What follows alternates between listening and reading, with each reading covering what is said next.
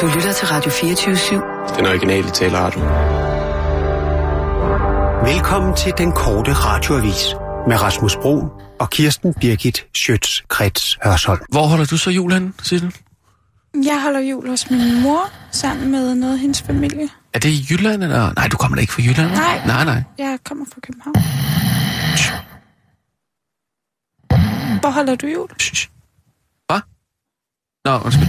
Øh, jamen, jeg, jeg holder jo på... Shh. Hvad er det?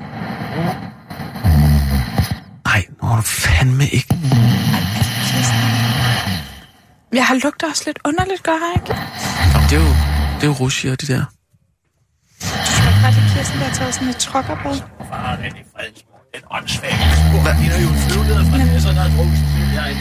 Kirsten? Jeg troede, du lå og sov herinde. Nej, man ligger sgu ikke og sover nogen steder. Jamen, det er der, det er der, der nogen, der gør. Hvad? Der er der nogen, der ligger og sover et eller andet sted her. Gud, Prøv der at- ligger en hjemløs hernede. Ja, prøv lige at flytte det her. Nej, se nu lige hernede. Det er en hjemløs. Hvad fanden laver du her, din hjemløse bums? Gud, det er en fodboldbane, Peter Kjærmann. Altså, helt ærligt. Hej. Tror du, det er et personligt herberg, det her, laver du dernede, Allan? Hvad men, hvad, jeg sover her. Ven, mændenes hjem ligger lige dernede til højre, du. Hvad, hvad, hvad er det for et cirkus, det her efterhånden? Øh, hvad- hvad mener du, Cirkus? Må vi bede om forklaring, Allan? Det bare- Tror du bare, man kan låse sig ind, fordi man har fået en brik? Øh, jamen, det kan man, det kan man jo så tydeligvis. Øh, nej, men altså, det er jo, øh, hvad hedder det, øh, det er jo fordi, jeg var her lidt sent i aftes, så... Det var fordi, altså vi, vi, Kirsten, du lå og sov her den anden dag, og nu... Det er ved Gud i himlen, jeg ikke gjorde. Jo, det gjorde du faktisk. Jeg tog en blunder. Jeg tog en minimal blunder under uh. Huxi. Uh. Ja. Hvad? Uh, kan du ikke tage en pestil? Altså, hvad? Der er Tag sådan en pestil eller et eller andet. Ja. noget- Tag noget vand. Du skal drikke noget vand. Du lugter af diarré ud af munden. Hvad siger du? Jeg siger, du lugter diarré ud af Hold munden. da kæft. Og så barber dig dog. Det Man tror, det er en eller anden hjemløs, der ligger herinde og blunder. Men ja. det er det måske er også. også... Hvad? Det, næ. Hvor, Ja. Allan, hvorfor sover du her? Øh, fordi jeg synes, det er lidt mere hyggeligt her, ikke? I forhold til hvad? Dit hjem? Nej, det er bare det der, den der campingplads. Er sådan lidt, altså der er kun fastlæggerne deroppe nu, og de er jo, de er jo fuldstændig vanvittige. De er fuldstændig vanvittige, jeg har slet ikke lyst til at være, hvad, hvad, hvad, Så hvad er det nu? Nu skal vi til det igen. Jamen- Den der, den der campingplads. Der er ikke nogen, der kan fortælle en historie på en ordentlig måde mere, så man kan indføre dem. Man, man fortæller den til ordentligt, hvad det er i for en alverden, er du taler om. Det er da den der campingplads, han altid snakker om. Han, Allan, man taler ikke om en person i tredje person, når vedkommende er til stede. Jamen altså, hvor nej. er de gamle dyder henne? Nej, men hvordan, det, er jo, det er jo dig, jeg skal forklare det. Det er den... Det er da camp- fuldstændig ligegyldigt. Jeg siger da heller ikke til Allan, han står derovre. Jeg siger da, Rasmus Nej. står derovre. Men så fortæl hende, hvad det er for en campingplads, Allan. Hende, nu gør Ja. det igen. Okay. Fortæl Kirsten Birgit, hvad det er for en campingplads. Allan, Jamen Al- altså, okay. det er som om, at vi skal have Emma Gad frem igen. Allan, er du sød Og må jeg fortælle? lov til at sige en ting til dig? Man kommer ikke 10 minutter for sent. Enten så kommer man 5 minutter for sent, eller så bliver man væk til der er gået en halv time. Læs takt og tone, kammerat. Jeg er da ikke kommet for sent. Du kom sgu da for sent til redaktionsmøde. Øh. I går. Hvad for noget? Til efterkritik Efterkritik. med Simon Andersen. Det er... Ja, var du der? Nej, men jeg har da hørt, du kom for sent. Jeg okay. havde da en anstændighed til at blive væk. Hvis man først kommer 10, hvis man kommer 10 minutter for sent, hvad siger man så implicit? Man siger, jeg er ikke...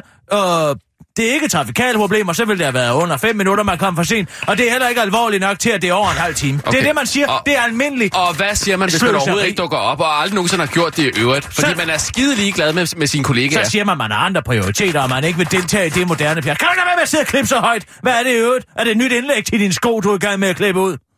Din bums. Hallo. Okay. Hallo! Her kommer Jamen, jeg. man ligger sgu da ikke bare på gulvet til højre og venstre og sover. Hvis du lige gider at stoppe den der talestrøm, du får kørende der. Jeg prøver faktisk at skabe lidt kurs og, og stemning her i, den her, i det her lille studie ved at lave, ja, det jeg håber bliver verdens største galant. Og øh, jeg har sådan tænkt på, det var grund til, altså jeg har jo, der, jeg vil sige, det er lidt svært at finde noget farvet, øh, farvet karton herinde, det vil jeg sige. Ja, på, hvorfor måtte? Men jeg fandt en saks inde på en- nyhedsredaktionen. Det er jo hverken arbejde, det er jo en arbejdsplads, og det er heller ikke Liberal Alliances forklaringskontor. Øh, så er der nogle, øh, så er der nogle printer, jeg kan se, I printer meget, I printer meget papir forkert. Så er det bare sådan, så står der bare en linje med et link øverst her. Men det har jeg så taget, og så, fordi det kan man lige genbruge, så kan man klippe det. Klip, klip, klip. Og så kan man så lave øh, øh, den længste girlande. Og jeg tror... Altså, Den hvad? Den længste girlande. Den længste girlande? Ja. Hvor, hvorhen? Hvad er det? En anden Dorte Mikkelsen-sang? Det er noget julepynt, så tænker jeg, så kunne vi hænge til. Ja, jeg ved godt, hvad en girlande er. Den længste girlande. Altså, så forklar dog, hvad det er, du Altså, mener. Jeg, Jamen, jeg mener, at jeg sidder og laver den, en kæmpe girland. Det er det, jeg sidder nu og, laver, og gør. Og så tænker jeg, hvis I nu hver laver 5 meter, hvor mange meter kan I lave i timen? Hvor i alverden skulle jeg vide det fra? Ja, det ved jeg ikke. Det kunne da være, du har prøvet Over det før. 100 er jeg sikker på, at jeg kan. 100 meter i timen. Ha, Ah, det er intet det er problem. jo- det er jo meget. 100 meter i timen. 100 meter, det er det er vanvittigt. intet problem. Der er 3.600 sekunder på en time, ikke sandt? Så skal jeg bare... Men hvis du også skal op. klippe det ud- Så skal jeg lave en øh, meter per Ja. 36 Men sekunder. du ved jo det da ikke, om det er med lim, eller om det er med klips, eller om det er med tape. Det er da naturligvis med klips. Det er da den allerhurtigste metode. Ja, men har du nogle klips? Har ikke nogen klips, jeg kunne Nej, fint nok. Nå, så jamen, kan du så nok ikke lave lige 100 meter. Maksimalt 12. Der er Nej, men så kan jeg lave... tape. Nej, men så kan jeg... Nej, men så så kan jeg lave 12, hvilket vil sige, at hvis jeg laver... Øh, øh, øh, så kan jeg nok lave 1 meter hver 108. minut. Sekund. Det vil sige, at jeg kan lave Åh, jeg fandt også en 33 gammel avis. meter i timen. 33 meter i timen. 100 fod, så. Nej, vi laver det om til fod. Jeg kan lave 100 fod. Men jeg vil ikke lege med. bliver Fordi at vi har faktisk en arbejdsplads og passer her. jeg, jeg er Allan. ikke imod øh, julehygge og så videre. Øh, det synes jeg sådan set er fint nok. Jeg synes, det er lidt problematisk, at vi er begyndt at sove herinde på redaktionen. Det var lige den her ene dag. Ja, vi. Ja, du. Ja, du altså fordi går. man laver transcendental meditation. Var det det, du gjorde? Det var det. Er det rigtigt? Ja. Jamen, hvad? Har du lært det? Lær det, det er da ikke svært. Man skal bare Nå. lade være med at tænke på noget. Jeg er Jamen, så nødt øh, til at bruge tape. Jeg har, jeg har nødt til at bruge tape. har du sådan et mantra? Mantra. Ja, Ja, ja. Nej, jeg sætter mig bare ned og siger, så kan du godt stoppe tankestrømmen, Kirsten Birgit, og så lyster Nå. hjernen, og så eksploderer du kreativiteten. øh, Jamen, fik du en eller anden indsigt? Jeg kom du sådan ned i sådan et kreativt hav, eller hvad? Blev der sænket sådan, sådan en dyne ned over dig? Prøvede du det? Jeg har, altså, jeg har øh, prøvet at arbejde lidt, men jeg synes ikke rigtigt, det fungerer. Sænke sig en dyne ned Ja, sådan et, buh, sådan et, som om man, man får sådan et hav ned over sig. Sådan, Men jeg er nået til en erkendelse af, at vi nok ikke får en hvid jul heller i år. Det kommer an på, om man laver det her julepynt i hvid i hvert fald, fordi så er det... Det er i hvert fald hvidt. det, er, der ikke, det er meget svært Men at jeg få synes farver ikke, at på. det er så slemt. Altså, man siger jo, at intet er øh, så skidt, at det ikke er godt for noget. Og jeg tænker på sløreuglen. du tænker på sløveulen? Det gør jeg altid. Jeg Hvorfor tænker på sløreuglen. Jamen, den er gladest, hvis, den ikke, hvis der ikke er hvid jul. For så kan den lære dig at fange sit bytte. Sløreuglen er jo verdens postbud, som man siger. Siger man det? Ja, det Hvorfor? siger man. Fordi den fanger en lille markmus eller sådan noget, ikke? Ude på marken. Den så helst ikke skal være dækket af hvid sne, for så kan sløvelen jo slet ikke se musen. Og så spiser den musen, og så pludselig ude foran sin bopæl. Så kan man en dag finde sig en lille museskelet. Ja. Derfor kalder man sløreuglen for verdens postbud. Nå, Ved I, hvor der er Altså, hvis du sidder en varm sommerdag og leger med en mus, så kan du være helt sikker på, at der ikke går længe, så kommer sløveulen. jeg har ikke mulighed for at sidde Og så lege- numser den, den mus. Jamen, en lige mus. ud af hænderne på... Hvis du sidder og leger med en mus i sidder ikke og hånden, lege med en, hu- med en mus. Hvorfor gør man ikke det? Hvordan, i alverden, skulle du fange en mus og sidde og lege med den, eller hvad? Kan man Jamen, ikke. mus, mine mus ved derude med godt, at jeg intet vil dem ondt. Det er da kun verdens postbud, der ved det. Så Underforstået dine sløveulen. mus kommer hen til dig og leger med dig. Hvis den opdager mig. Hvis jeg opdager den, så siger jeg, hey, Bip, skal du lige komme herover? Så kommer der en mus over på dig og, og kravler rundt på dig og leger Så med dig. jeg meget tillidsfulde øjne. Ah, det tror jeg sgu ikke. Så kravler den op i min håndflade, Du tænker på og en så hamster. går jeg ud. Du tænker på en hamster. Jamen, de kommer jo ikke kravlende rundt i ens bopæl, medmindre man har købt dem. Mus så er det det, du har. Jamen, du kan da ikke... Jamen, det kan man sgu... Jamen, altså, Hvad tror du ikke, jeg er vil det vide, hvis der- tror du ikke, jeg vil vide, hvis der boede et hamster? Glem det. Glem det. Vi må simpelthen komme i gang med Det hedder jo en hamster. Det sagde jeg sgu da også. Nej, Jamen, det gjorde jeg. først kalder du Allan i tredje person. Og så er der ikke nogen af jer, der kan finde ud af at fortælle en historie. Nu siger du, du hjælpe mig også i et hamster. Det sagde jeg ikke. Kør! Ja. Og nu, live fra Radio 24 Studio i København. Her er Gå ud og find en mus, så skal jeg vise dig, hvad jeg mener. Hvordan? Okay. Jens Rode vil ikke lade sig trække rundt i Rina Ranja Karis cirkus. Selvom Rina Ranja godt kun lyder som et cirkusnavn, så er hun altså i virkeligheden EU-parlamentariker, der forleden lagde alle sine bidrag, bilag frem, sådan så offentligheden kunne se, hvor hun brugte de næsten 5 millioner, hun får årligt i løn, diæt og skattefri tilskud, rejser, hotelophold og blyantspenge på. Det blev til en løn på 735.000 kroner plus 700.000 øh, kroner i skattefri tillæg, 2 millioner til at aflønne medarbejdere og 32.000 kroner om måneden i såkaldt blyantspenge, der aldrig skal vises bilag for, samt 5.000 kroner til indkøb af bolcher. Nå. Og selvom det er en sjov leg, så er det ikke noget en anden EU-parlamentariker, den radikale Jens Rode gider at lege med på. Jens Rode, der selv har advokeret for mere åbenhed i EU's brug af midler, vil ikke lægge sine regnskaber frem, for som han siger til Berlingske, så vil han blive retsløs og stemplet som kriminel. Og selvom offentligheden må tage Rodes ord for det, da vi ikke kan se, hvad han bruger pengene på, så gør han det ikke, fordi han ikke er forpligtet til det. Han vil dog gerne forklare til Berlingske, hvad de 32.000 i månedlige blyantspenge bliver brugt på. Vi skal jo selv købe papir, og vi skal selv købe slips. Slips? Klips! Og vi er nødt til at have penge til at dække kontor, kontorophold, siger han til Berlinske, der så spørger, om det alligevel ikke er mange penge. Men det afviser Jens Rode, der aldrig har haft et problem med at bruge hele beløbet. I forhold til at drive kontor kan det godt lyde af meget, men hvis du lige lægger telefoner og telefonregninger for dig selv og dit personale, netadgang og sådanne ting til, så er det ikke noget problem at logge op på. Kan du lade være med at sidde og klemme alderen? Jeg har en meget, meget høj telefonregning. Hver gang du ringer til mig, betaler jeg 7 kroner, når jeg er ude af landet, siger Jens Rode, der aldrig har hørt om teleselskabet 3, der tilbyder deres kunder at ringe til samme pris i hele EU og USA. Selvom Jens Rode personligt har stemt for, at de årligt 384.000 kroner i blyantspændene skulle revideres af EU-kommissionen, så øh, vil han altså ikke lægge regnskaberne frem under nogen omstændigheder. Hvorfor skulle jeg det? Du prøver at hænge mig ud som kriminel. Jeg indordner mig under systemet, og jeg følger reglerne. Jeg kunne ikke drømme om at lægge det frem. Nej, for jeg vil ikke være retsløs. Jeg bliver fuldstændig retsløs, hvis jeg overlader det til dig, siger han til Berlingske journalist, og tilføjer til den korte radioavis. Det er bedre, at den menige borger, der, det er den menige borger, der føler sig retsløs, end uh, det er mig. I må stole på mig. Jeg er jo politiker, for fanden. Jeg har ikke noget at skjule. Jeg har i hvert fald ikke brugt 6.000 kroner på bolsjer, afslutter han. Ekspert julen har stor symbolsk betydning. Hvad, tænker du nok? Men jo, den er god nok. På forsiden af Christi Dagblad kan man læse, hvordan julemarkederne ifølge flere terroreksperter har symbolsk betydning og er knyttet til den kristne jul.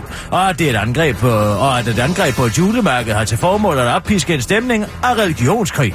Er et velvalgt mål, hvis formålet er at skabe angst. Formålet er jo ikke først og fremmest at skade specifikke personer, men at skabe en fornemmelse af utryghed og panik. Det kommer bedst ved et mål, hvor vi, som vi forbinder med tryghed, en og hygge, siger den norske filosof Frederik H. Svendsen, der har skrevet bogen Frygt til Kristelig Dagblad. Og det er terrorforsker Bernhard Blumenau enig i. Julemarkedet er symbolsk knyttet til den kristne jul. Jamen altså, ja. En af de vigtigste højtider i de vestlige lande. Det er et tidspunkt, hvor man sætter fred og glæde i højsædet at angribe julen, og derfor stor psykologisk effekt, siger han til Christian Dagblad. Forsiden i historien om, at et angreb på julemarkedet har symbolsk betydning og er knyttet til den kristne jul, løste et problem for chefredaktør Erik Bjerge. Det her frygtelige terrorangreb, der er så svært at skrive om. Men øh, så fandt vi ud af, at julemarkedet er et symbol på julen, og som, og, som, jo, som jo er en kristen højtid. Og der havde vi forsiden, som vores læsere havde brug for at udtale den bedrøvede, men lettere chefredaktør til den korte radioavis. Nedenunder artiklen kan man heldigvis læse, at det gode lys snart vender tilbage. Altså ikke Jesus, men mere dagslys. Og det er jo dejligt. Udvalgte og husholdningstricks fra 2016. 2016 har, udover terrorisme, Brexit og kendte menneskers enten alt for tidlige eller ret tidige, men stadig sørgelige dødsfald, også budt på en masse dagligdags optur, og derfor har idnyt.dk samlet en række af de allerbedste husholdningstricks fra 2016. Hvis du skal væk nogle dage eller mere, så læg der en mønt oven på en kop med frossen vand og put den ind i fryseren. Hvis mønten så ligger i bunden af koppen, når du kommer hjem, så er det ifølge idnyt.dk et tydeligt tegn på, at der har været strømsvigt. Eller brug dog en nøgle til at åbne din vinflaske, hvis du bare skal have den vin lige nu og ikke er i nærheden af en proptrækker. Eller hvad med at udstille et kirsebær med en flaske? Læg dig kirsebæret oven på en drikkeflaskes mund, og pres så lige en spisepind igennem kirsebæret, og vupti, stenen ligger i flasken. Eller hvis du måske at hullet i din pastaske rent faktisk har en overraskende funktion, brug den dog til at afmåle, hvor meget pasta du skal bruge til en portion. En kort radioavis har været i telefonisk kontakt med idnyt.dk, der opererer sig en utæt snorkel, og har fået lovgivning lovning på, at man godt kan tage de gode tricks med sig ind i 2000. 2017. Det var den korte radioavis med Kirsten Birgit Sjøtskreds Hørsholm. Eller var det? Ah, nej, hvad?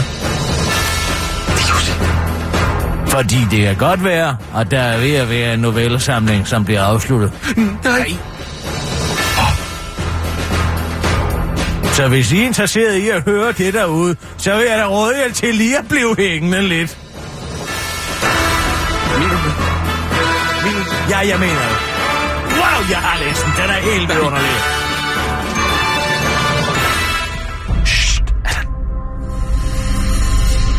I de følgende minutter vil den korte radiovis Ja, læse rigtigt, op det af Jussi. Adler Olsens upublicerede kriminalnovellesamling Døde Blomster.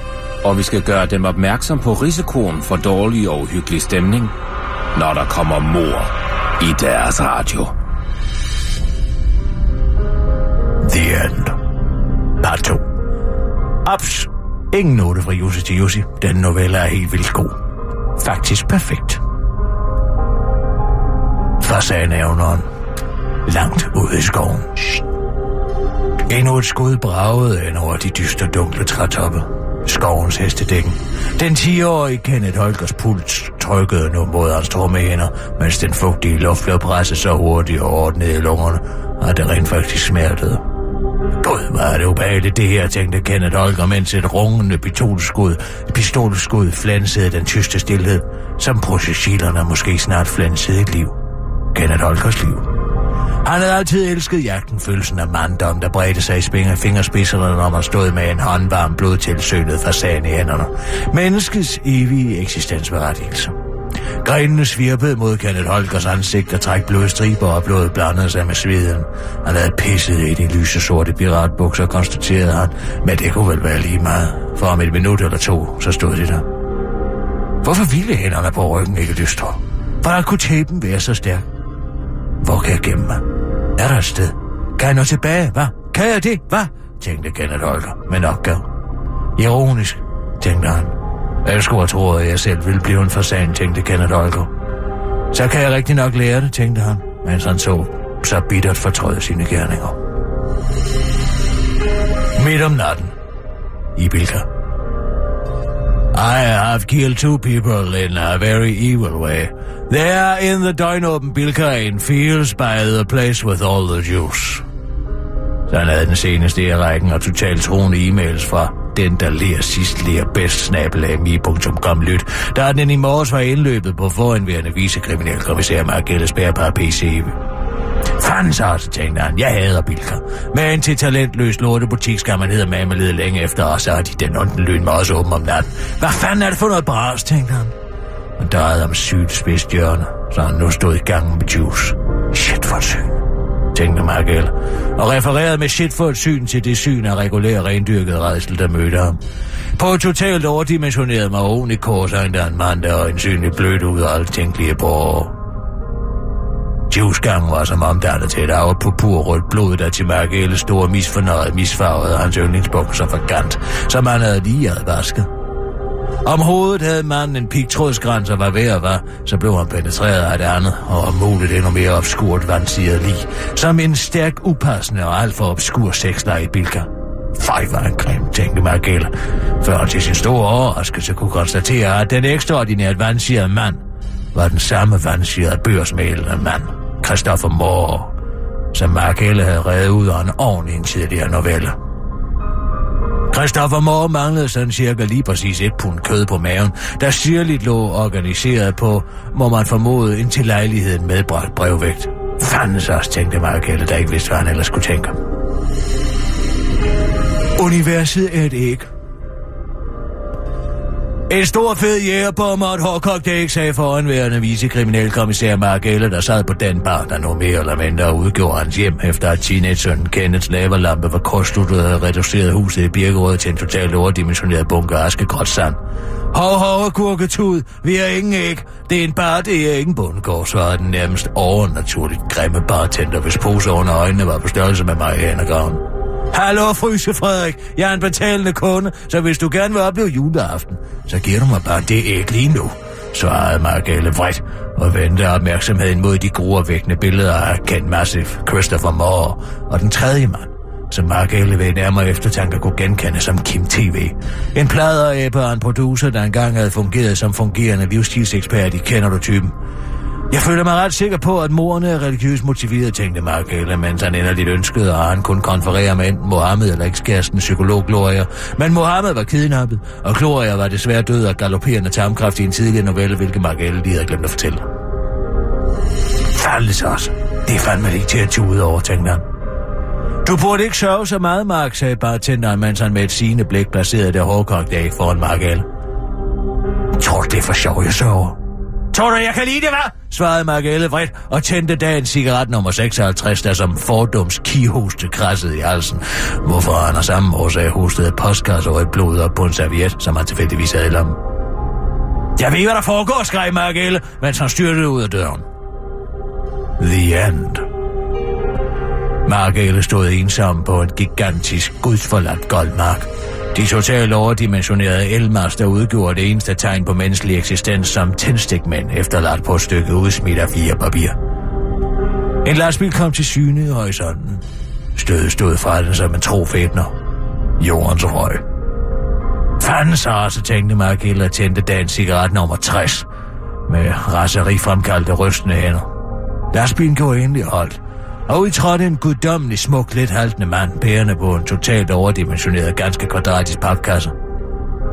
Gør det ikke, skreg Margelle. Jeg ved, at du er den samme keramiker, der forsøgte at bage børsmaler Christopher Moore i en keramikovn i manden i ovnen, fordi Christopher Moores far kørte din cyklende mor ned i en venstresvingsulykke, og jeg ved, at du efterfølgende i en årlang periode blev seksuelt misbrugt af din far, og jeg ved, at mig og Mohammed på pur din ondskabsfulde plan, og at du derfor sendte matrone e-mails fra kontoen, den der lærer sidst lærer bedst, snabelagmi.com, hvilket i øvrigt er et genialt navn til en e-mail-konto, når man er keramiker, og jeg ved, at du kører et personligt vendetta mod mig, der dels er inspireret af morerne i den gode film 7, som du kun så de første halve time af, fordi du blev irriteret over den totalt udpenslende metaforik, dels af kristendommen på et mere generelt plan. Men det er ikke min skyld, skreg Mark Eller i en total overfyldsætning. Så hvad er der i kassen? Hvad er der i den fandens kasse, skreg han af sin lungers fulde kraft, mens keramikeren kiggede på ham som en forknut fugleår. Jeg aner ikke, hvad der er i kassen. Jeg fik bare besked om at afhente kassen, og så kørte den her ud, svarede keramikeren, mens Mark med hele sin vægt kastede sig mod keramikernes ben med det resultat, at keramikeren faldt forover som et fældet træ og tabte papkassen. Mark Elle styrtede hen til papkassen og åbnede den med den til formålet medbragte papkasseåbner, og udtrillede den fineste lille etnisk lysebrune finger. Nej, ikke Mohammed, skreg mens han med brutal kraftige kæber kræfter dræbte keramikeren med papkasseåbneren. Margale fik ikke en medalje, fordi det efterfølgende viste sig, at Mohammed bare havde været på ferie, og det derfor slet ikke var hans finger, og derfor blev Margale fængslet for evigt, og Mohammed begik efterfølgende selvmord og sov. The end. Eller var det? Epilog. Statsfængslet i Vridsløse Lille var noget nær det sidste sted, man har lyst til at trække vejret, tænkte Mark mens han kiggede på det, de bare vægge af ensomhed. Fanden så også fundet ironisk pisser, at man nu har brugt hele sit voksne liv på at fange kriminelle, der kun var kriminelle, fordi de havde haft en dårlig barndom fyldt med anale voldtægter, og så ender man selv med at få et dårligt fængselshold fyldt med anale og voldtægter, begået af de selv samme forbrydere, tænkte Margel, mens den fatsvage fynske fængselsbetjent, Master, afbrød hans tankestrøm. This is a first, kriminelle. Du har kræftet med, med, med, med besøg, knækkede han. Margelle vendte sig rundt. Kai Holger fra Krønningen, hvad fanden laver du herude, brød han vantro? Mit borgerlige navn er Vågsandø, svarede Vågsandø og satte sig ned. Jeg vil gerne takke dig for at have slået min søn Kenneth Holger ihjel. Du kender ham nok bedst som keramikeren, sagde Vågsandø fattet. Hvad fanden tænker du? Hvad fanden snakker du om, svarede Mark Ellevrit. Kenneth Holger har lige siden han som 10-årig undslap den menneskejagt, jeg arrangerede for at kunne filme og sælge hans død til en pædofil polak, været på nakken af mig, og fjernsynsfabrikken Bellas snaffilmsbrød imperium og myrde stort set alle mine ansatte. Men det slutter her. Ringen er sluttet, som man siger. Der er ingen forhindringer tilbage. Efter at du blindt faldt for mine troende e-mails. Du burde have vidst, at kun en gammel person kunne have været så dårlig til engelsk.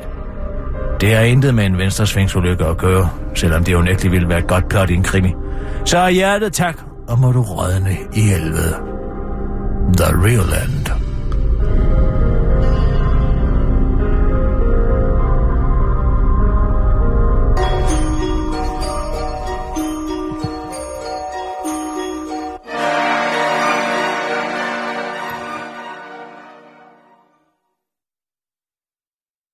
Så var det Våge Sandø, der var skurk Ja. hele tiden. Nej, jo ikke hele tiden. Det er jo det, der er så vidunderligt. Det er jo det, der er så ondskabsfuldt over for læseren. Jamen altså, det er lige til, at man, det er lige til at blive vanvittig af, så man bliver ført om hjørner af Jussi. Men Våge Sandøs søn var Kenneth Holger, Ja, som var keramikeren i den første novelle. ja, præcis. Men han Ah, havde jo været men- fasanjæger. Men hvorfor er det så noveller? Altså, øhm, det har jeg ikke tænkt over. Jeg har ikke været forberedt på, at... At det hele var kædet sammen. Hvor har vi det bare så hyggeligt her. I sidder, der er det her... Men hvorfor hedder vores Sandøs søn Kenneth Holger? Det hedder han i virkeligheden, tror jeg. Det må han da hedde i virkeligheden. Det tænker jeg. Har vores Sandøs søn, der hedder Kenneth Holger? Ja, det må han da have. Ellers så havde Jussi da ikke øh, brugt det navn. Hvorfor hedder han ikke Kenneth Sandø? Kenneth Holger Sandø, selvfølgelig. Det er bare et mellemnavn. naturligvis. Ja, ja. Men man har jo ikke rigtig mellemnavn her i landet. Men Jeg forstår ikke, hvad, hvad er det der med... Det er enten klassificeret som et fornavn eller et efternavn. Du har da et mellemnavn. Nej. Ikke juridisk set. Ring ned på kirkekontoret, hvis du ikke tror mig. Okay, Kirsten Birgit. Det er to fornavne. Ja, men Schøtz... Hørsholm. En lang... Øh, det er alt sammen efternavn. Der er ikke nogen bindestreg, hva'? Niks. Og chance mere end et efternavn. Nej, der må der være et... Ingen mellemnavn. Det er lige meget. Kim TV. Hvem var det? Altså, Det var ham, tv-producenten, som havde været med. Kender du typen? Men han havde produceret snof øh, Ja, TV. eller havde han? For han var jo i Malaysia, ikke? For at Jamen, møde... det var, var det også for at møde Karl Holger. Nej. Som jo i virkeligheden var Kai Holger. Som jo i virkeligheden var vores Anø hele tiden. Mødte han Karl Holger? Nej, Kai Holger. Kai Holger? Han har jo tv-produktionsselskabet Bella. Jamen, det har Våge Sandø jo ikke. Jo, det er jo. Det er jo en rolle, han spiller jo. Nej, nej, nej. Det har han jo. Det er jo netop ejet. Ja, det står der ikke, men hvis du går ind og kigger ind på erhvervsstyrelsen.dk, så vil jeg være sikker på, at hvis du slår op under det CVR-nummer, så står der, at direktøren er vores Anø. Ah, tror du det? Ja, det er jeg da helt sikker på. Ja, men Ja, det vores- hænger sammen. jamen, det er hænger fiktivt- det er fiktivt tænk- firma. Tænk engang. Det er fiktivt firma. Nej, altså tænk engang at kunne på den måde sy det hele sammen, så det passer så sirligt. Ja. Jo. Det er Jeg da kunne godt lige tænke mig, må jeg ikke få dem der? De der noveller, der er samlet. Jeg kunne altså godt lige tænke mig at gå dem igennem en gang. Allan. Mm. Hvor er sidste side? Åh. Ej, Ej, den har jo ikke det lavet du til gjort. verdens længste Det har du girlande. fandme ikke gjort. Jamen altså, tænk... Jamen Allan, hvad vil du Jamen, bruge altså, altså, loftet i det øhm, Sistinske kapel som, som dækserviet? Jeg har tape. Jeg har tape. Så vi kan bare tape det sammen. Bare tape det sammen igen. Bare tape det sammen. Bare tape det sammen igen. Er du klar over, hvad den der den er værd? Nej? Det er Jussi fra Jussis hånd for Det helvede. er udgivet. Nej, det er simpelthen ikke til at holde ud. nu må jeg have en kaffepunch. Ja, okay. Men, øh... Nej, nej, nej, nej, stop. Nej. Gør nu, Kirsten. Åh, Nej. oh, gud, der er slet en kaffe i. Ja, jeg må lave en ny. Først kaffe. Nej, først 25 øre. Hvor er den? Ja. Jeg har en tier. Nej, det skal være en skinnende blank 25 øre. Er de gamle? Sådan. Oh, så Kirsten. kaffe i, så man ikke kan Kirsten. se den mere. Og så Kirsten. Snaps i, til man please. kan se den igen. Kir- nej, Kirsten. Sådan. Ved du hvad? Vi gør det, at vi, vi, vi taber den der novelle der. Slap lige af. Ah. Nej, slap nu af, Kirsten. Oh. Kirsten. Hvad med i? Jeg har nemlig Hvad med i sagt, du har ikke Hvad med i øvrigt Jens Rodes telefon?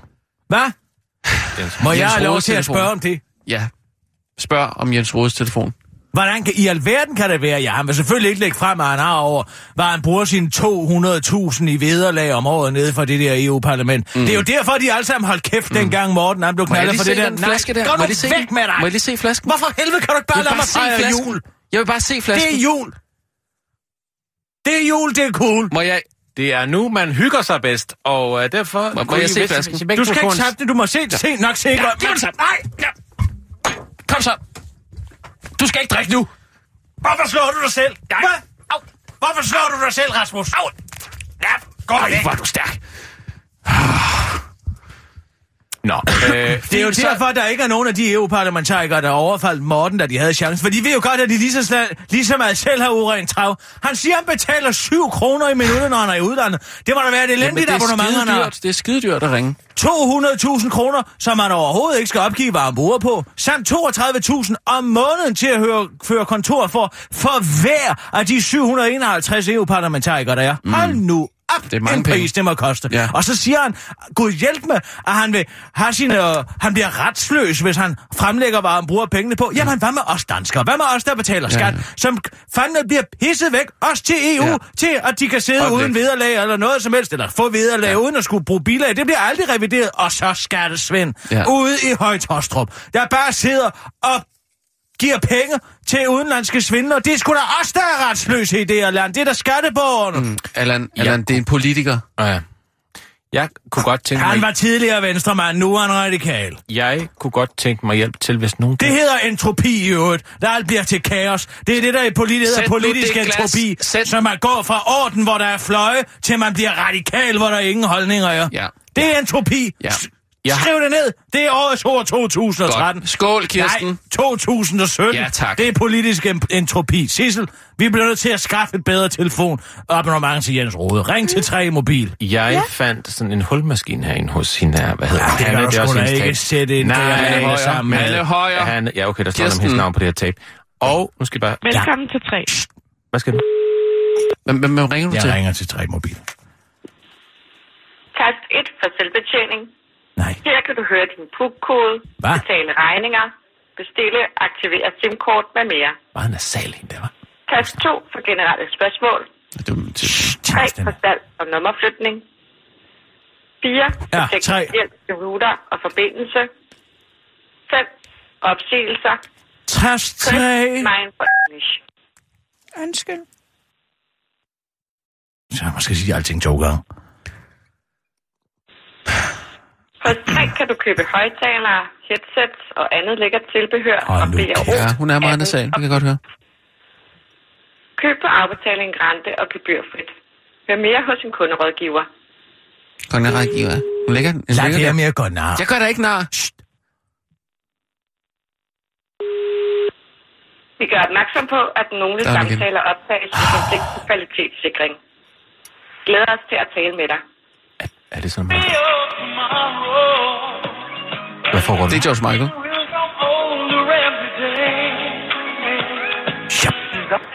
Velkommen til 3, du taler med Julia. Ja, goddag, du taler med Kirsten Birgit. Jeg er personlig assistent for øh, EU-parlamentariker Jens Rode.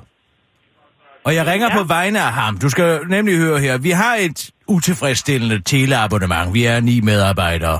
Øh, og vi, indtil ja. videre, der betaler vi 7 kroner, når vi modtager i minuttet, når vi modtager opkald, når vi er nede i Bruxelles eller Strasbourg. Hvad kan I tilbyde? Ja. Øh, nu skal jeg lige... Øh, er det som virksomhed? Øh, nej, det går over EU. Det er EU, der betaler det hele. Vi ved faktisk ikke helt præcis. Vi sender bare en regning. Men vi tænker, vi kan jo lige så godt have en eller anden form for, du ved, der bliver svindlet så meget nede i EU. Så det ville være godt, ja. Hvis vi var på forkant med og, og lige sørge for, at det ikke løb helt amok med teleregningerne, ikke? Ja, selvfølgelig. selvfølgelig. Ja, men ved du hvad, jeg viderestiller dig lige til en rigtig afdeling, så. Nå, ja, tak skal du have. Ja, selv tak.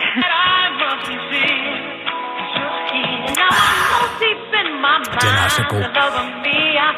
En rød Aalborg bedst med kropsvarm. Jeg forstår ikke, at du kan drikke det rent. Hvordan skal man ellers snapse? Det er jo en akvavit, livets vand. Jo, men i de mængder der. Gud, var det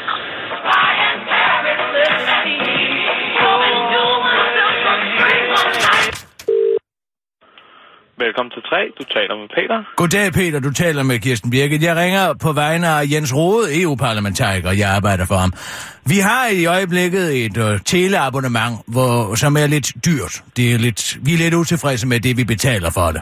Så jeg vil høre, om 3 kunne give os et tilbud. Vi er ni medarbejdere, der jævnligt rejser frem og tilbage fra uh, Danmark til Strasbourg. Og jeg ved, I har et internationalt uh, tilbud. Jeg ved ikke, hvad det hedder, men det har jeg hørt. Det er fuldstændig korrekt. Vi har ligesom vores flagskib herinde, Three Like Home. Øh, lidt interessant at blive Ej, ringet ja. op af, af Birgit Schmidt, vil jeg sige. Ja, ja. Hvad tager du i du der minuttet? Ja, hvad tager du i minuttet for det? Hvad tænker du på? Hvad koster det at modtage et opkald i minuttet? Det koster ikke noget.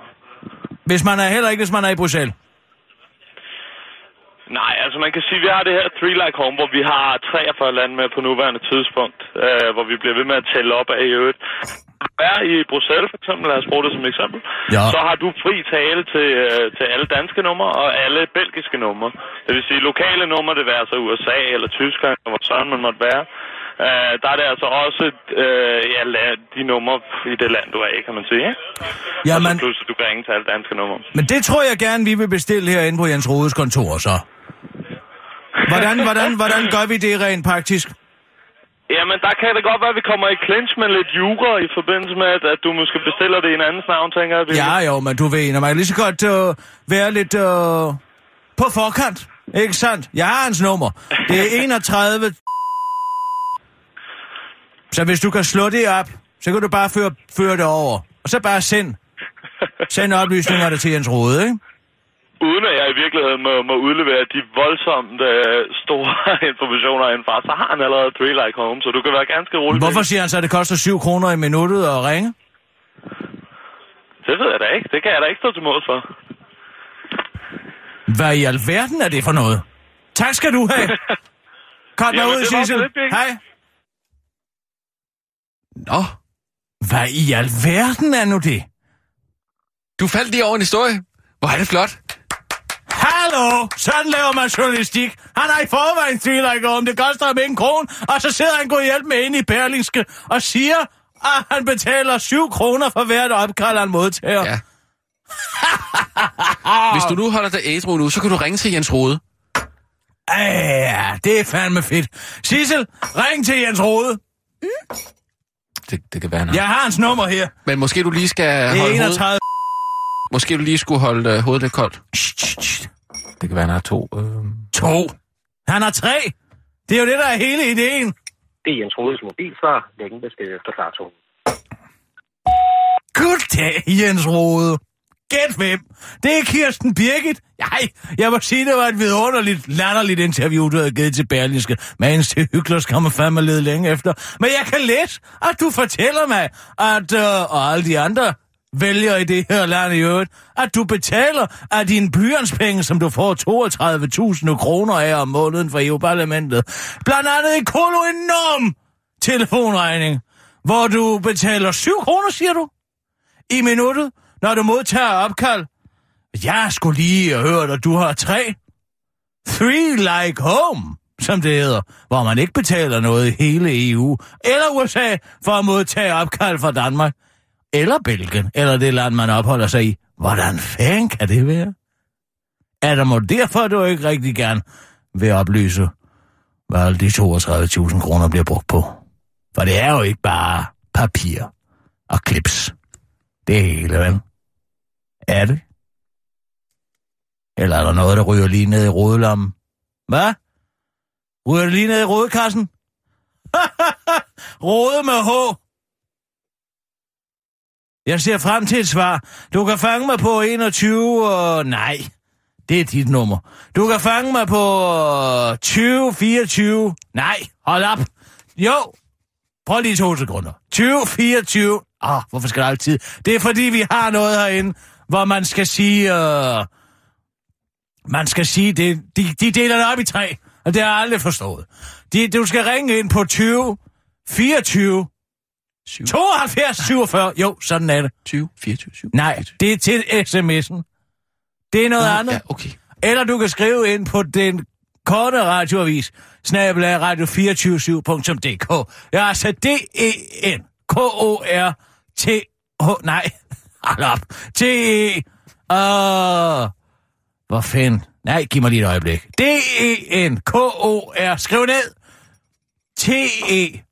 R-A-D-I-O-A-V-I-S, og husk til sammensat navnord. Der er ingen mellemrum i øh, en e-mail. Snabelag, det er den sjove. Og så øh, radio 24, der skal du altså ikke skrive F-I-R-E-T-Y-V-E. Der skal du skrive 2-4. Og altså, undgå 3, og, som er dit teleselskab. Nej, men altså 2-4, du springer tre over. Ikke ligesom du gør, du er ikke, ikke ligesom du selv påstår, du gør med din teleselskab. Men altså, ja, det er vi på tastaturet, ikke? 2-4. Så topper du lige hen over tre. Ikke kun, når du taler til Berlinske, men bare også på tastaturet, ikke, Rode? 2-4. SYV. Så skriver du ikke syvtallet, men der skriver du med bogstaver. Punktum DK. indtalte hilsen Nej! har nået den maksimale længde. For at lægge din besked, læg på. Cut mig ud, Sissel. Jeg tror, han fanger den. Han er slet ikke så teknologisk ueffen, som man påstår at være over for vælgerne. Nå, det var da et skub. Ja. Jeg tror, vi skal gøre det, at vi dropper flere Vi kører. Sissel. Og nu, live fra Radio 24 Studio i København. Her er den korte radiovis med Kirsten Birgit Schøtzgrads Hasholm. Er I så færdige? Tyre Frank lover værdig ældrepleje. Alle plejehjemsbeboere skal have en ordentlig og værdig pleje, og pengene skal jeg sikre, det skal blandt andet komme fra afbiokratisering og reformer. Sådan lyder den klare kontante udmelding. Nej, bare melding. Fra ældreminister Tyre Frank, som onsdag var i samråd om den økonomiske ramme for ældreplejen. Og her blev de to nævnyttige socialdemokrater, tierne Benny Engelbrecht og Astrid Krav, så godt og grundigt på plads af den velforberedte ældreminister. Med udgangspunkt i værdighedspolitikken er det nu muligt for borgere, pårørende og medarbejdere at få startet en dialog med lokalpolitikerne om, hvordan vi sikrer en mere værdig ældrepleje, udtalte Tyre Frank i samrådet.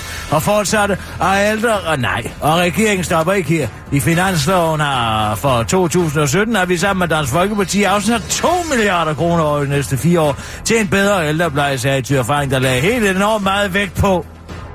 Nej, hvor I skulle holde op. At der er afsat en pulje på 450 millioner kroner i 2017 til en bedre mad til de ældre. Jeg tror, at det er et stort potentiale i at udvikle den kommunale ældrepleje, afsluttede Tyr Frank i går til samrådet, men var lige tid til, men havde lige tid til en kort og sjov med et sjov og tankevækkende kommentar til den korte radiovises udsendte bruger. Ej, det bliver spændende. Før regeringen kom til, hørte jeg en historie fra pensionisternes årlige udflugt til Limfjorden. Jeg havde to pensionister besluttet sig for at soppe lidt rundt i vandkanten. Den ene havde sorte tæer, den anden spurgte så, hvordan det dog kunne være. Jo, jeg var desværre ikke med sidste år, så den anden. ja, og sådan bliver det altså ikke i fremtiden, lovede en grinende tyr Frank på vej ned af noget, en noget smal gang på Christiansborg. Og kan I så for helvede lade tyr Frank være i fred? Grænsningen af skattesvindel er ikke specielt grænsende. I fredags besluttede et flertal i Folketinget at sætte, sned, sæt, at sætte en uvildig advokat til at undersøge svindlen med udbytteskat. Men det er det helt forkerte værktøj, lyder kritikken fra professor i forvaltningsret ved Københavns Universitet, Mich- Michel, Michael Götze. Under og advokatundersøgelser er det lette kavaleri. Det er hurtige værktøj, som man beregner selv mere afgrænsende og mere konkrete problemstillinger, siger han til politikken og peger på, at man måske skulle have valgt en undersøgelseskommission i stedet. Men, siger skatteminister Carsten Lauritsen, så er det slet ikke utænkeligt, at der kommer en undersøgelseskommission efter advokatundersøgelsen. Jeg har sagt, øh, jeg har sagt at jeg har intet at skjule i udbyttesagen, og jeg vil gerne have, at vi kommer til bunds i den. Nu starter vi sammen med en advokatundersøgelse, og den har vi et ønske om, det er færdigt i 2017, og hvis den viser, at der er behov for at lave noget kommissionsundersøgelse, så vil jeg ikke sætte mig i vejen for det, siger ministeren til politikken og fortsætter til den korte radioavis. Og med det mener jeg, hvis advokatundersøgelsen viser, at, der er, at det er umuligt at placere et ansvar, så kan vi godt understrege det med en øh, kommission. Men hvis det omvendt viser sig, at advokatundersøgelsen prøver at placere et ansvar hos mig eller andre højstående personer, ja, så skal vi nok lige have en second, second opinion. For det er øh, ingen, der har noget at skjule. Jeg ved ikke, øh, hvad der sker, afslutter han. Sauron Pind vil bare lige sige, at han savner at kunne belønne exceptionelle. De er her alle sammen. Jeg synes, der mangler noget, lyder sangen fra den enårige uddannelseshævner Sauron Pind.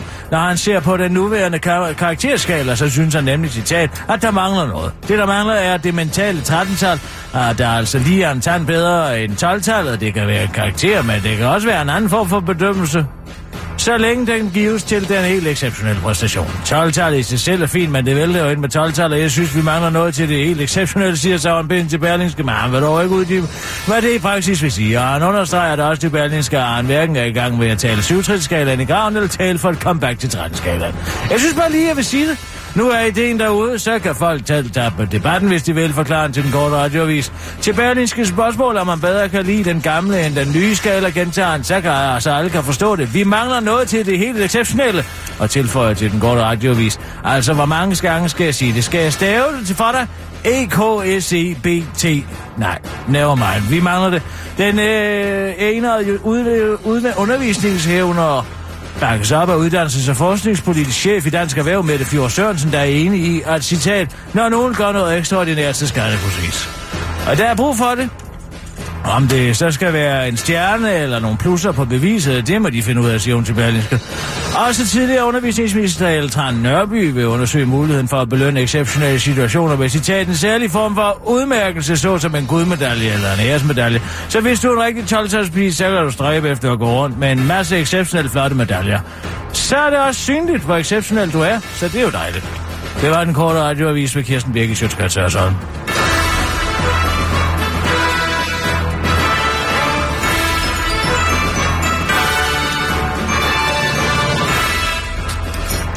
Nej, det er forkert.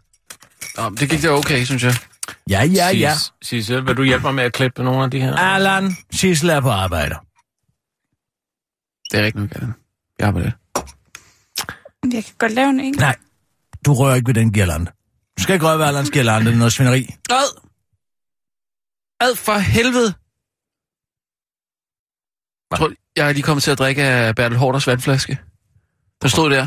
Den, jeg, den, her, den er jeg kommet til at tage. Så er det ud af vaske munden. Nej, ud af vaske munden Jeg troede, med det vand var og sæbe. Det var her, han stod. Hvad?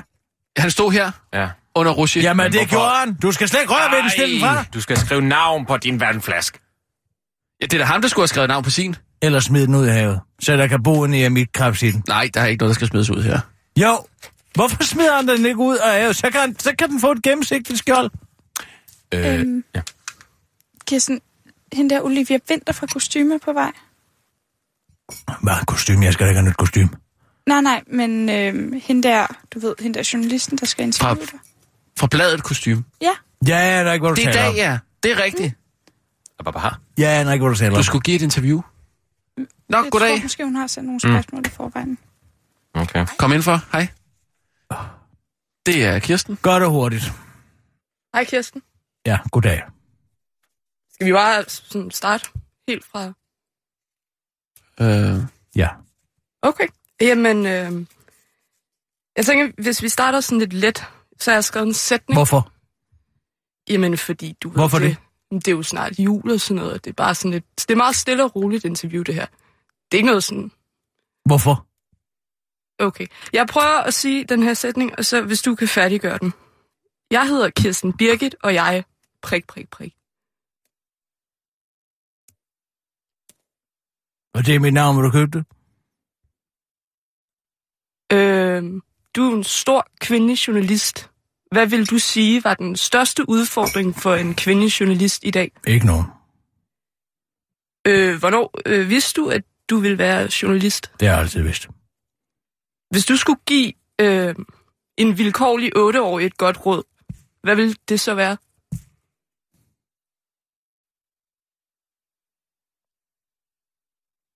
Jeg vil med at arbejde for kostume. Øh, hvilken kvinde har betydet mest for dig i 2016? Det har jeg selv. Hvad er det bedste, der er sket for dig i 2016? Ingenting. Hvad er øh, altså det værste, der er sket for dig i 2016? Ingenting. Havde du øh, nogle nytårsforsæt for 2016? Nej. Hvad har du nogen for 2017? Nej. Hvornår er du allermest lykkelig? Det er lige nu. Øh, hvad håber du, at 2017 øh, bringer for dig? Hvorfor? Øh, hvad sætter du øh, pris på hos en mand? Ikke noget. Hvad sætter du pris på hos andre kvinder? Ingenting. Øh, hvad er det første, du gør om morgenen? Stop. Øh, hvad er så det sidste, du gør, inden du går i seng? Hvad øh, ligger der altid på dit skrivebord? En lampe. Og hvad ligger der så altid på dit natbord? En lampe. Hvad kunne du godt blive lidt bedre til? Ingenting. hvad kan vi gøre, os kvinder, for at hjælpe hinanden til at få et sundere forhold til vores krop? Smid ting i havet. Hvis du skulle lave en tv-serie, hvad skulle den så handle om? Ikke noget.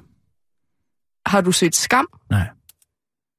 Hvilken betydning tror du, at Skam har haft for 2016? Ikke nogen. Øhm, hvor gammel var du første gang, du så et stjerneskud?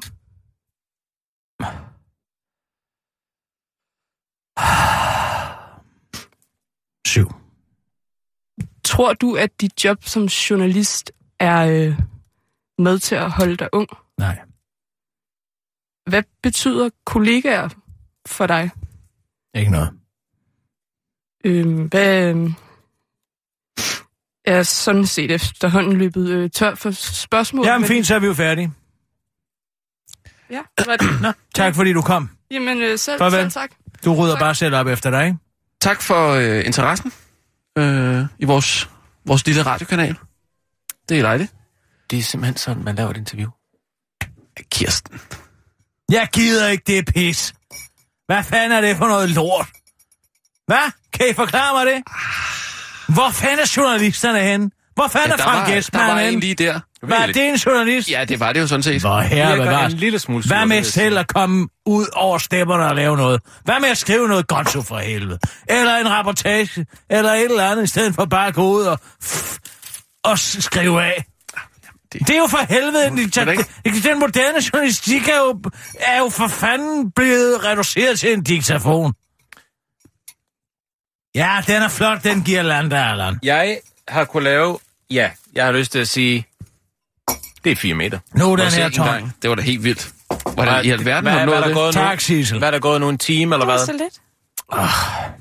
Hvad siger du så? Jeg siger bare, hvis I måske lige har steppet op og støttet op omkring hyggen her, kunne jeg fået... Kunne jeg været dobbelt så lang. Jo, men hvor lang er verdens længste girlande? Ja, det ved jeg da ikke endnu. Det skal du lige finde ud af. Og du ved det ikke engang endnu? Nej, nej, kan du ikke være lang, vel? Kan ikke være så lang. Det jeg nok lige slå op sådan noget først, Allan. Det kan jeg stikke. Det er 100. Det er 100. Kender skal- I Jørgen Ry? Øh, Ja, Han er, uh, kender I den? Uh, min kone vil skilles. ja, jeg tror jeg nok, jeg har hørt den. Han er skide sjov, Ja, det er... siger jeg. Nå, er han også fuld? Kone vil skille, ja, han spiller fuld. mener du med også? og jeg begriber det ikke. Jeg mener selv, jeg har været alt, hvad en mand kan være for en kone. Ja, men det, det tror jeg sgu ikke, han har. Hun vil altså skilles, Nej! og det er der jo ikke noget at gøre ved. Hvor fanden, hvorfor er der ikke nogen, der Det laver fløde der? begyndte her for nogle tid siden. Så sjovt er det. Hvad? Der, Der er ingen, der kan det der. De er døde alle sammen. Lad være med at sidde og råbe, Kirsten. Du råber, når du drikker. Ved du hvad? Nej, du det skal gør du. fandme passe dig selv. Jamen- Jeg er i gang med at gøre opmærksom på, at der ikke er noget sjovt tilbage. For de er døde alle sammen, du. Ved du, hvad der er sjovt? Tag den her Hold hulmaskine. nu kæft med den girlande. Det er Jørgen Ry. Han er psoriasis. Kirsten, hvad fanden man gå til rager at blive det der mig? Men brug det Jeg gider ikke hele tiden at blive tysset på efter, hvad Jørgen Ry siger. Ja, jeg mener, jeg havde jo gjort, hvad jeg skulle. Så er det ligesom sprinkles. Så kan man sprinkle Nej, det ud. vil jeg sgu høre noget også, vel? Det er der ved. Nej, Kan vi ikke lige høre pointen først, Nej, måske? prøv lige at høre, vi skal sgu høre Oscar Peterson. Han er også død. Kæft, det er fedt, det her. Prøv lige at høre det der. Det er med Clark Terry. Ham aner I sikkert ikke en skid om, hvem er en trompetist Nej. for helvede. Hvor er trompeten? Ja, han synger tilfældigvis nu. Slap nu af, Hvorfor spiller han så Kirsten. Ja, men det er kun nære, der gør den form for Tracy Chapman. Og de er skide ligeglade. De laver bare musik på en computer nu, ikke? Det er nærende. De er totalt fornægter deres arv. Hun gør altid det der, når hun fuld. Det startede jo som begravelsesmusik. Og slavemusik, ikke? Kirsten, lad os nu bare høre det nummer, Det så. er jazz, Ja. Lad os nu bare høre nummeret, ikke? ikke? Hvor de tog de hvide instrumenter, og så spillede de bare, ikke? De skulle ikke lære Ja, ja, noget. Kirsten, De så- kunne sgu ingenting. De spillede bare.